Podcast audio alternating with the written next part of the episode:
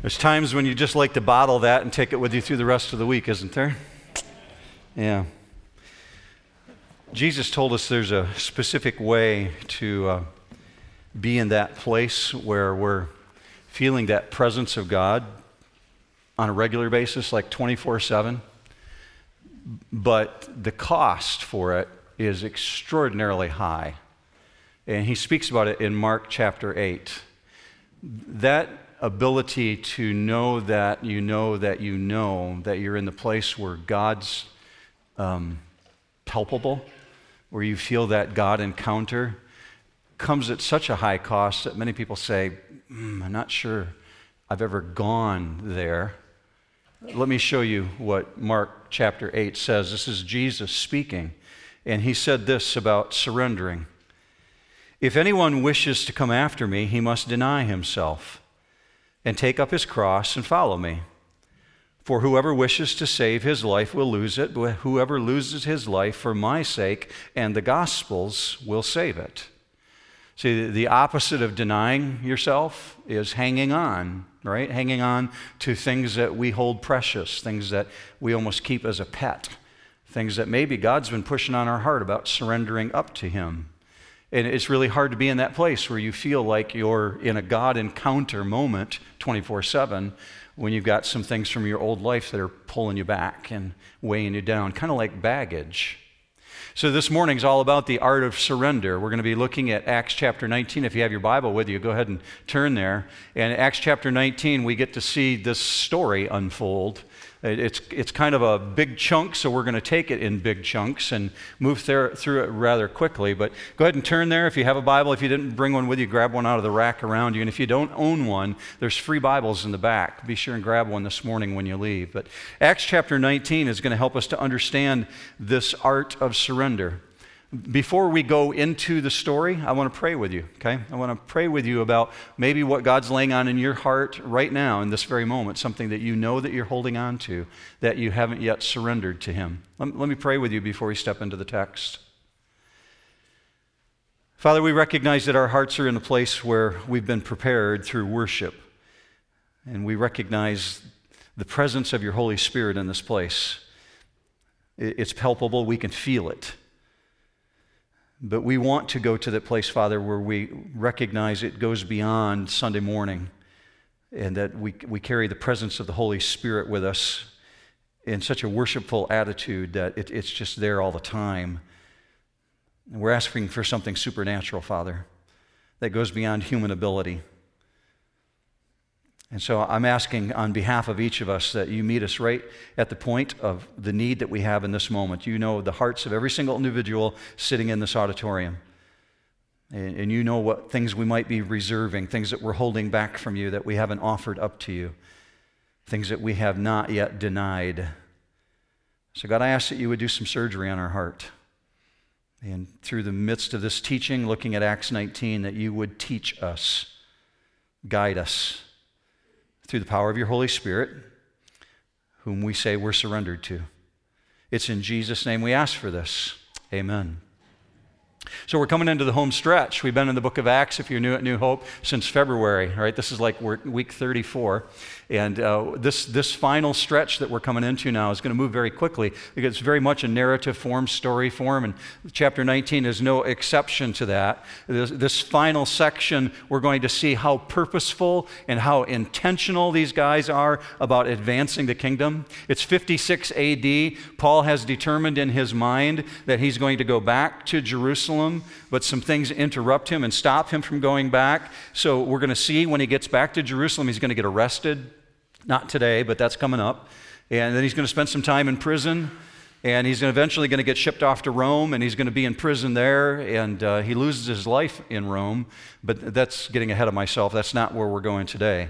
Let's go to verse 21 of chapter 19. This is where we left off last week. Now, after these things were finished, Paul purposed in the Spirit, so he's very intentional, he's purposing in the Spirit to go to Jerusalem after he had passed through Macedonia and Achaia saying, After I have been there, I must also see Rome. And having sent into Macedonia two of those who ministered to him, Timothy and Erastus, he himself stayed in Asia for a while. So he's hanging out in Ephesus. Paul has made a major decision. And his decision is that he's going to wrap up his activity and he's going to go further west and he wants to end up in Rome. Ultimately, he wants to see himself in Spain, and it's not as a tourist. He's not going there on vacation. He wants to advance the kingdom. If you read Romans 15, you find that this is just a, a, passion of his to make his way all the way to Spain and take the gospel there. Look with me on the screen at Romans 15 22. He says, I have had for many years a longing to come to you. He's talking to the people in Rome whenever I go to Spain. But before he can do any of that, he's got to go back to Jerusalem. And we're not told why. We're looking at the back book of Acts and wondering why does he need to go back to Jerusalem? Every time he goes there, he gets in trouble. And the people want to kill him. There's riots that take place. Well, it's, we find out by looking at Romans 15 that he's going there because he has this incredible heart for the people who are starving there. The church in Jerusalem is being persecuted. And successfully, the people who live in Jerusalem who are not Christians are pushing back against Christians and they're shutting them out economically. And so they can't make trade, they can't buy and sell the way that they used to before they professed Christ. And literally, the church in Jerusalem is uh, full of very, very poor people. So Paul's going to make his way around to all the Gentile churches that he launched. He's going to collect an offering so he can take it back and help them. Now, Jesus' half brother, James, is the pastor of that church in Jerusalem. And the reason you find out that he writes what he does in James 2 is because he's overseeing this big group of Christians in Jerusalem who are literally without food and clothing. Look with me on the screen at what James said. James chapter 2 verse 15. If a brother or sister is without clothing and in need of daily food, and one of you says to them, "Go in peace and be warmed and be filled," and yet you do not give them what is necessary for their body, what use is that? So to meet the need, Paul takes up this offering. And he begins making his way back to Jerusalem. But before he can go, something stops him. You find that in verse 23 of chapter 19. It says, About that time there occurred no small disturbance concerning the way. Uh, the way, if you haven't heard it before, is an ancient title for Christians. Before they were called Christians, we were called people of the way. So Paul has put this stop in his travel plans temporarily, and he tells us why when we go to 1 Corinthians 16. He says, There's something that has popped up. Look, look with me on the screen. I shall remain in Ephesus until Pentecost, for a wide door of, for effective service has opened to me, and there are many adversaries. And the adversaries are about to make themselves known there's going to be a riot. You're going to see that as we go into this story. A riot is about to erupt for this reason and this reason alone.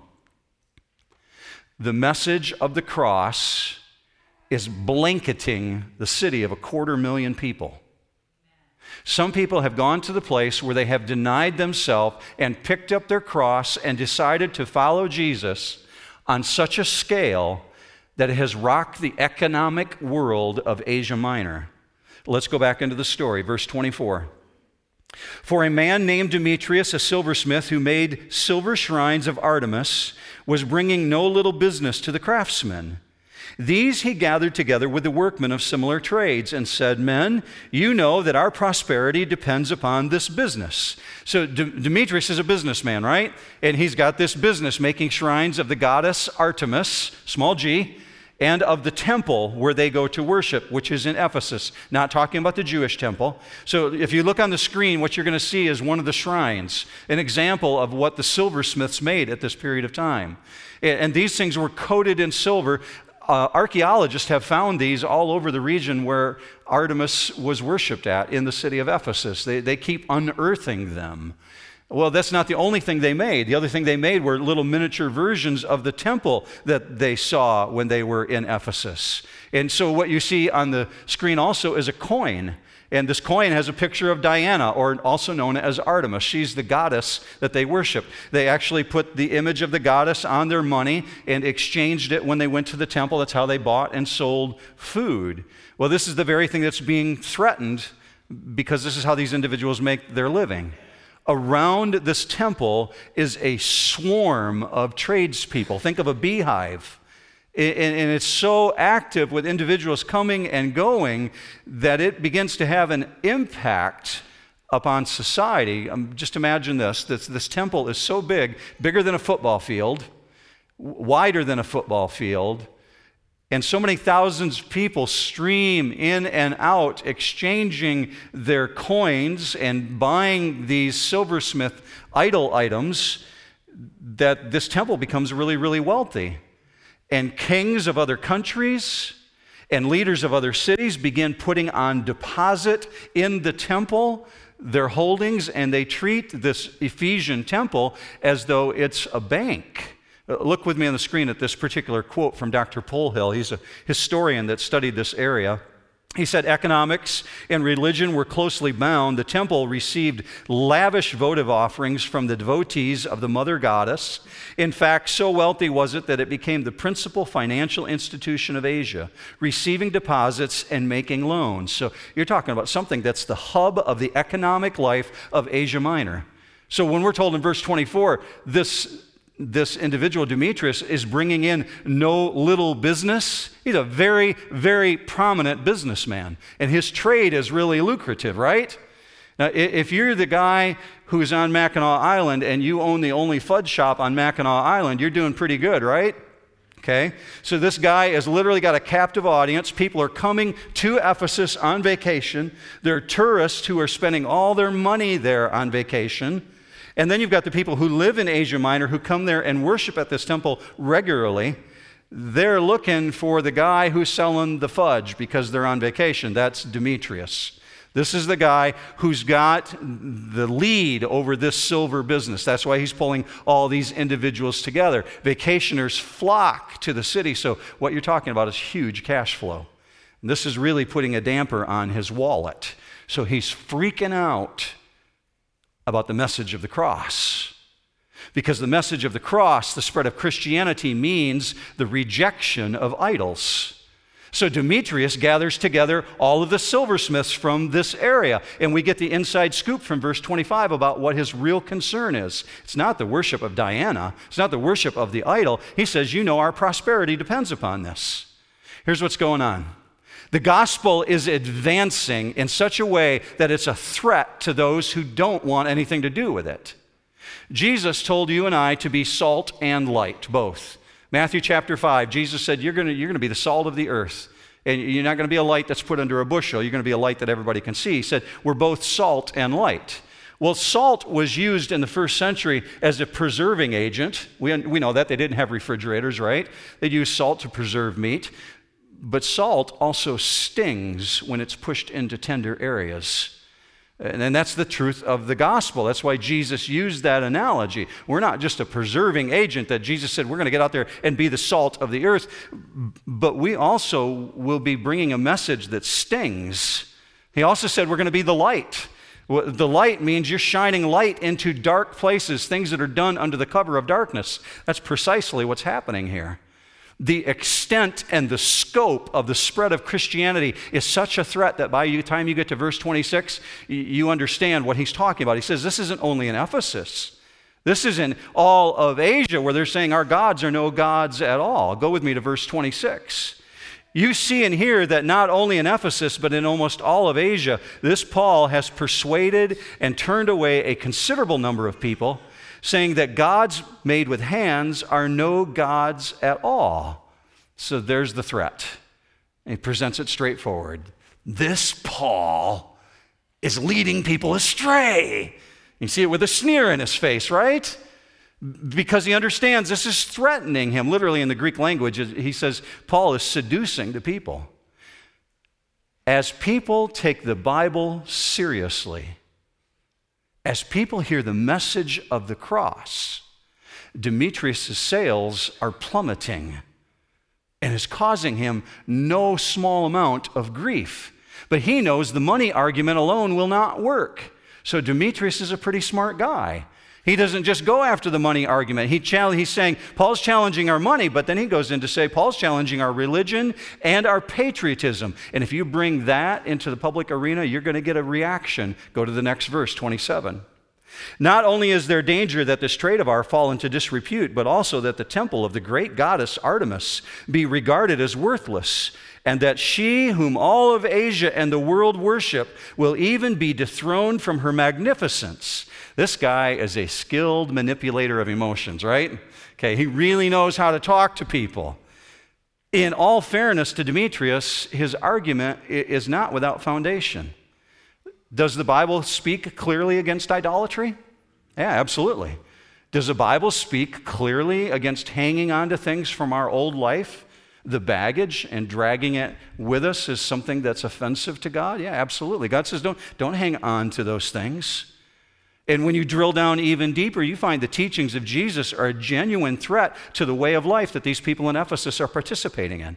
But do not miss the real point of the opposition that's going on here. The real point of the opposition is not this guy's faithfulness to Diana, it's his wallet.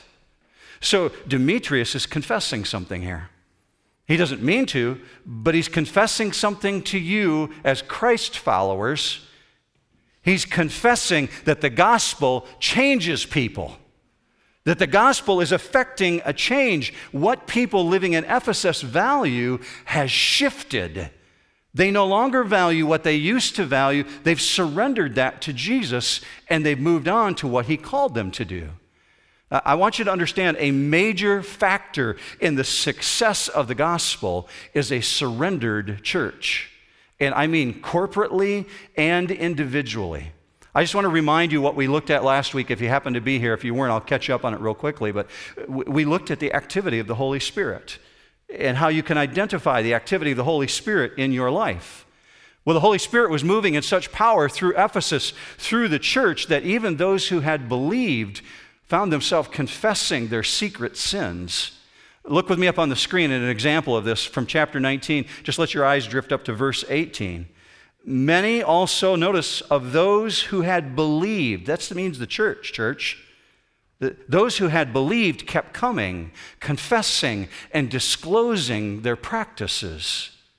People who said that they followed Jesus had found themselves caught up in practices of their old life. They hadn't fully surrendered. They hadn't really put it all on the altar and said, It's all yours, God. I'm walking away from that past. But we see the result of their surrendering because of the surrendering of the baggage of the old life. The church in Ephesus becomes clean. And look what verse 20 says. As a result of that, it says this the word of the Lord was growing mightily and prevailing. That's where we left off at last week. The church had surrendered and given it all up and said, I'm not going to hang on to this anymore. I'm going to move on to these new things that you've called me to. Now, understand the Ephesian believers are not lobbying politicians. They're not picketing silversmith shops, right? What they're doing is they're living out the message. They're living out exactly what Jesus called them to do. They're allowing the power of their transformed life to push out all the old ways, all the things that Satan would have been tying them down with. Now, on the opposite side of the spectrum, what we have is Demetrius. And Demetrius is so successful at what he's saying, he's whipped this crowd into a frenzy, and the people pour into the streets. Go with me to verse 28. It says this When they heard this, and were filled with rage, they began crying out, saying, Great is Artemis of the Ephesians. So this crowd quickly forms and, and they begin this chant. Go with me to verse 29. The city was filled with the confusion, and they rushed with one accord into the theater, dragging along Gaius and Aristarchus, Paul's traveling companions from Macedonia. So they're surging out onto Main Street. Now, myself, I've never been to Ephesus, haven't seen it, but I understand what there is is a very large hill that begins the Arcadian Way. It's a, a very broad boulevard, and it, it leads people, ushers them literally down to the amphitheater. And this amphitheater is huge. This is where they're all headed. Think of the Breslin Center here in Lansing at, at, at, MSU and then double it in size, all right? It has the capacity to seat about 25 to 30,000 people. That's where they're headed as a mass of people, and they're going to overflow the banks of this theater, an open air amphitheater. Now, we've talked about what a surrendered life begins to look like. Do, do, you believe this morning, as you sit here and you've studied the life of Paul over these many months, do you believe that Paul has a surrendered life? Looks, uh, yes or no? Yes. Yeah, okay. I, I would agree with you. He, he looks like a guy who has totally denied himself and understands what it means to pick up the cross. I don't know if you've ever seen Paul this surrendered. Go with me to the next verse, verse 30. And when Paul wanted to go into the assembly, the disciples would not let him. Verse 31. Also, some of the Asiarchs who were friends of his sent to him and repeatedly urged him not to venture into the theater. See, Paul has heard what's happening. He's heard that some of his friends have been dragged into the theater. He wants to go in. Can you say courage off the charts? This mob rule has taken over, and Paul wants to walk right into the middle of it. What's going on? Well, one, I think he wants to rescue his friends. Two, there, there's a chance to present and defend the cause of Christ. And when you're a preacher like Paul, the opportunity to walk into an amphitheater with 30,000 people and present the gospel message to the masses, man, I can understand why Paul's showing up. But you have to also appreciate that he's put his life on the line. His life is threatened by wanting to go through the doors into the amphitheater. So we're told in verse 30, the disciples will not let him in. Verse 31, the Asiarchs repeatedly urged him not to go. Oh, who is that? That's nobility.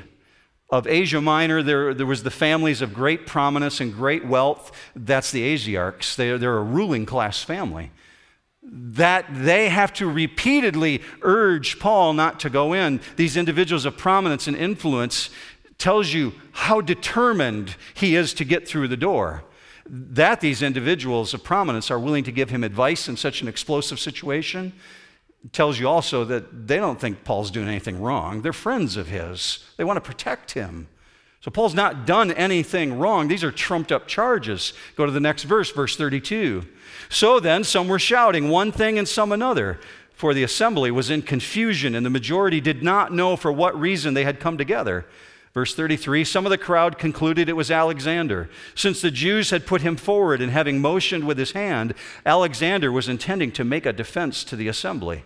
But when they recognized that he was a Jew, a single outcry arose from them all as they shouted for about two hours Great is Artemis of the Ephesians. Think that's an intimidating environment? I, I, would absolutely not want to walk into that environment. I don't know about you. It looks incredibly intimidating. First, they're full of confusion. They don't even know why they're there. But when they recognize Alexander and that he's a Jew, they begin with one voice Great is Artemis of the Ephesians. And it goes on for two hours.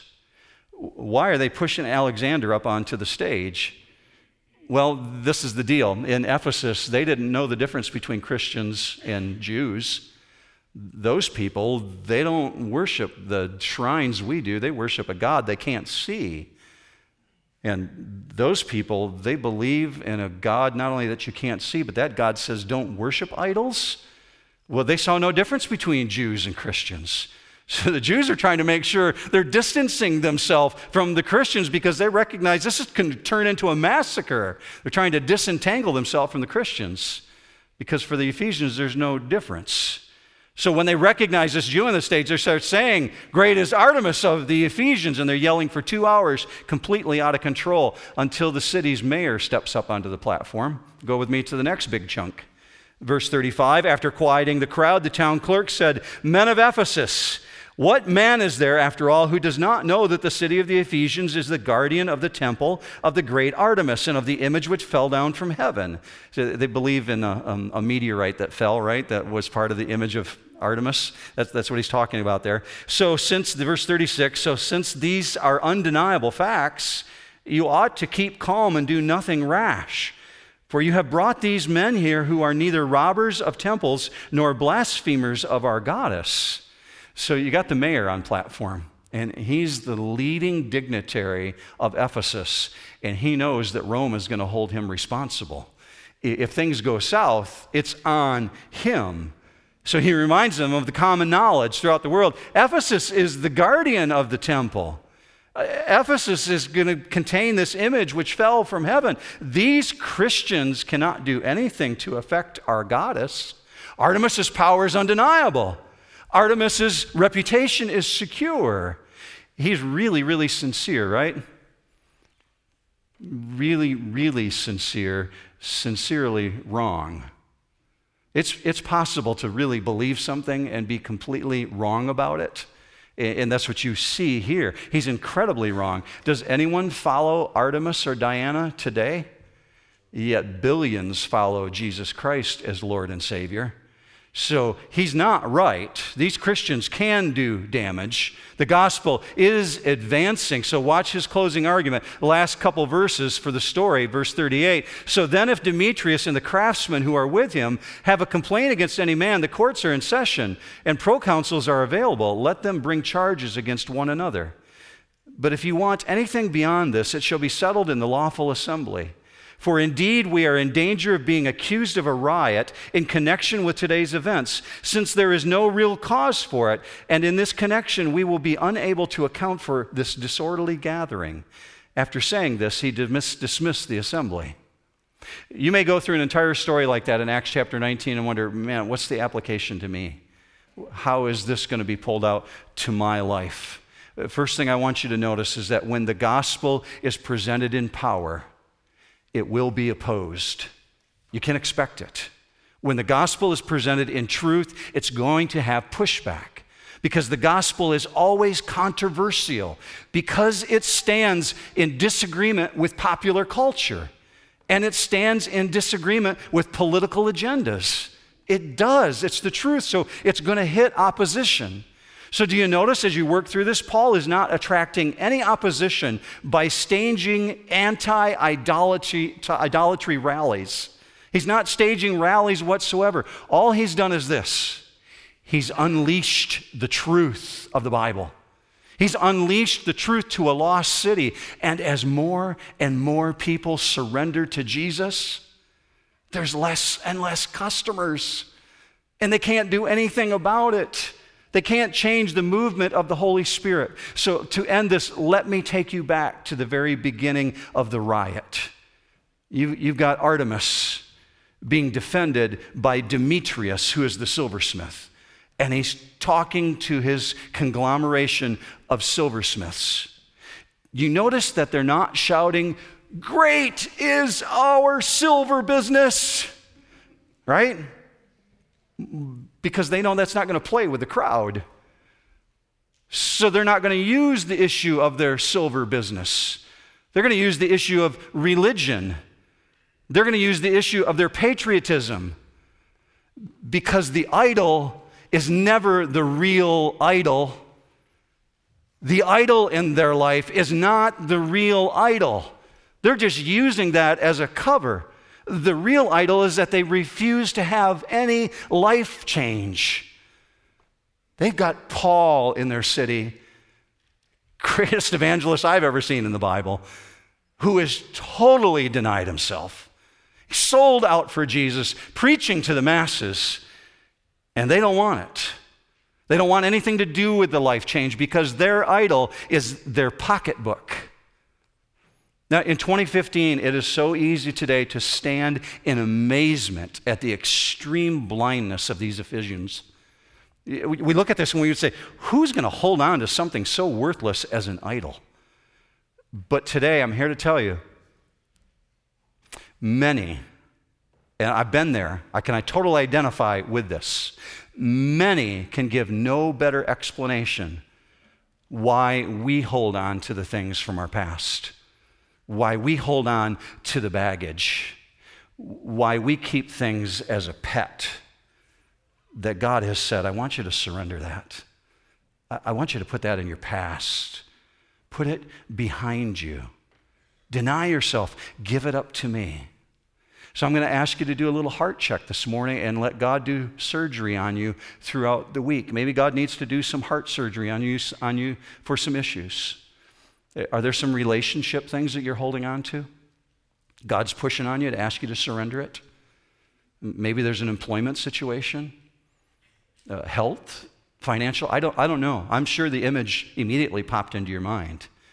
You, you know the categories, you know the subject, you know intimately your own life. God knows that. So I'm going to challenge you let God do some surgery on you this week about those attachments that you're holding so dear.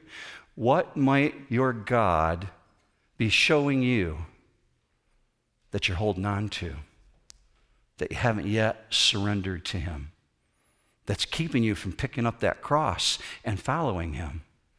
Is there something that you haven't really given over? We're going to sing an old, old song in just a minute. It was written in 1896. It's called I Surrender All. And it's a song that checks my heart every single time because I have to ask myself, have I? Have I really surrendered all? Am I as willing as Paul was to be so bold to rush into an amphitheater of an angry mob? I have to do a reality check on myself when I read these stories. Maybe no one has ever asked you to surrender before. Maybe your understanding of following Jesus was just that. Hey, I just sign on the dotted line. Yes, I believe in Jesus. And maybe you walked an aisle at one time and you never again thought about what it means to surrender to Him. But if He's Lord over your life, you got to really do a heart check and say, Have I given up the things that He's asked me to give up? And here's where you start. And it starts in the same place for every single person. We start in that place where we recognize the first thing we've got to give up is this deceitful thought and this very pretentious thought that we bring anything to the table whatsoever. It's a hard thing to hear, isn't it? But it's a reality. We don't. God takes us as we are, not because of our righteousness. Our righteousness is as filthy rags, the scriptures say. So we, we got to get rid of that first very deceitful thought that we're bringing anything to the table. Because when we put real, solid sin on the altar, you know what God gives you in exchange for your really solid sin? He gives you really solid righteousness. That's a fair trade, isn't it? That, that's what your God does. So if you are hesitating with that surrender issue, recognize you might have to start first with the heart and that requires humility. And once you've done that, man, the floodgates will open because the Holy Spirit will show you all kinds of things that you need to surrender, to put yourself in the place where you're ready to pick up the cross and follow Jesus. The song you're about to sing was written by a man who was really struggling with a career choice. Just hear this story out before you sing. 1896, he's a very well known musician. Vocal recording, uh, not in the sense that we would think of somebody making a recording, but people wanted to pay money to hear him come to concert halls. And somebody challenged him and said, What if you took that talent and used it for the kingdom of Jesus? And there was pushback back and forth. He struggled with it for five years.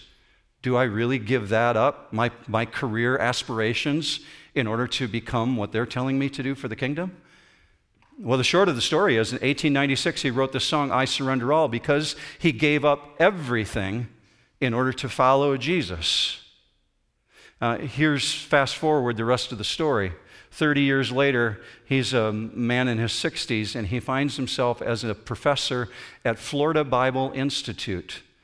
And he's teaching young students about what it means to travel the world as an evangelist because he's been very successful at it by that point in time. Sitting in the front row of his class is a young man, young man by the name of Billy Graham, who needed someone to build into his life about what it means to surrender all and to travel the world as an evangelist. And God used that man to speak into another man's life. When, when we deny Jesus the opportunity to take everything from us and we surrender, when we deny him that opportunity, we don't know what we're denying ourselves down the road how He might use us. Uh, that's the reason for bringing out this text this morning, how God might be pushing on your heart right now, how He might be shaking you, shaping you more into the image of Christ. So I, I want to pray with you to close, but the team's going to come up here, and I, I, I challenge you to treat this song as a song of sacrifice back to God. Let's pray together. Father, I recognize that what we're about to do is not easy and it goes far beyond um, human ability. It requires the presence of the Holy Spirit. To even recognize these areas in our life where we're holding back from you. It just doesn't come easy to us. We, we hold on to things, God, and you know that about us. We're holding on to things that you've told us to let go. Some things that are even sinful, things that we think no one else knows about. But you know. You know what we've reserved as our own little pet items. Father, I pray for every one of my brothers and sisters in Christ that fill this auditorium. Hear the cry of our heart in this moment. And God, I ask that in the midst of hearing that cry, that you would help us to push past the emotion into the world of reality, that this would be something that we would carry with us as a desire tomorrow and Tuesday and, and Thursday and, and next Saturday. Father, please, I pray for this, that you would keep it from evaporating from our mind. That this is a real turning point for us. God, that we would see a metropolitan area like Lansing be changed because of the surrender of this church because of the heart desire to walk with Jesus as those who have denied themselves. God, make that true of us. It's in Jesus' name we bring this before you. And all God's people said, Amen.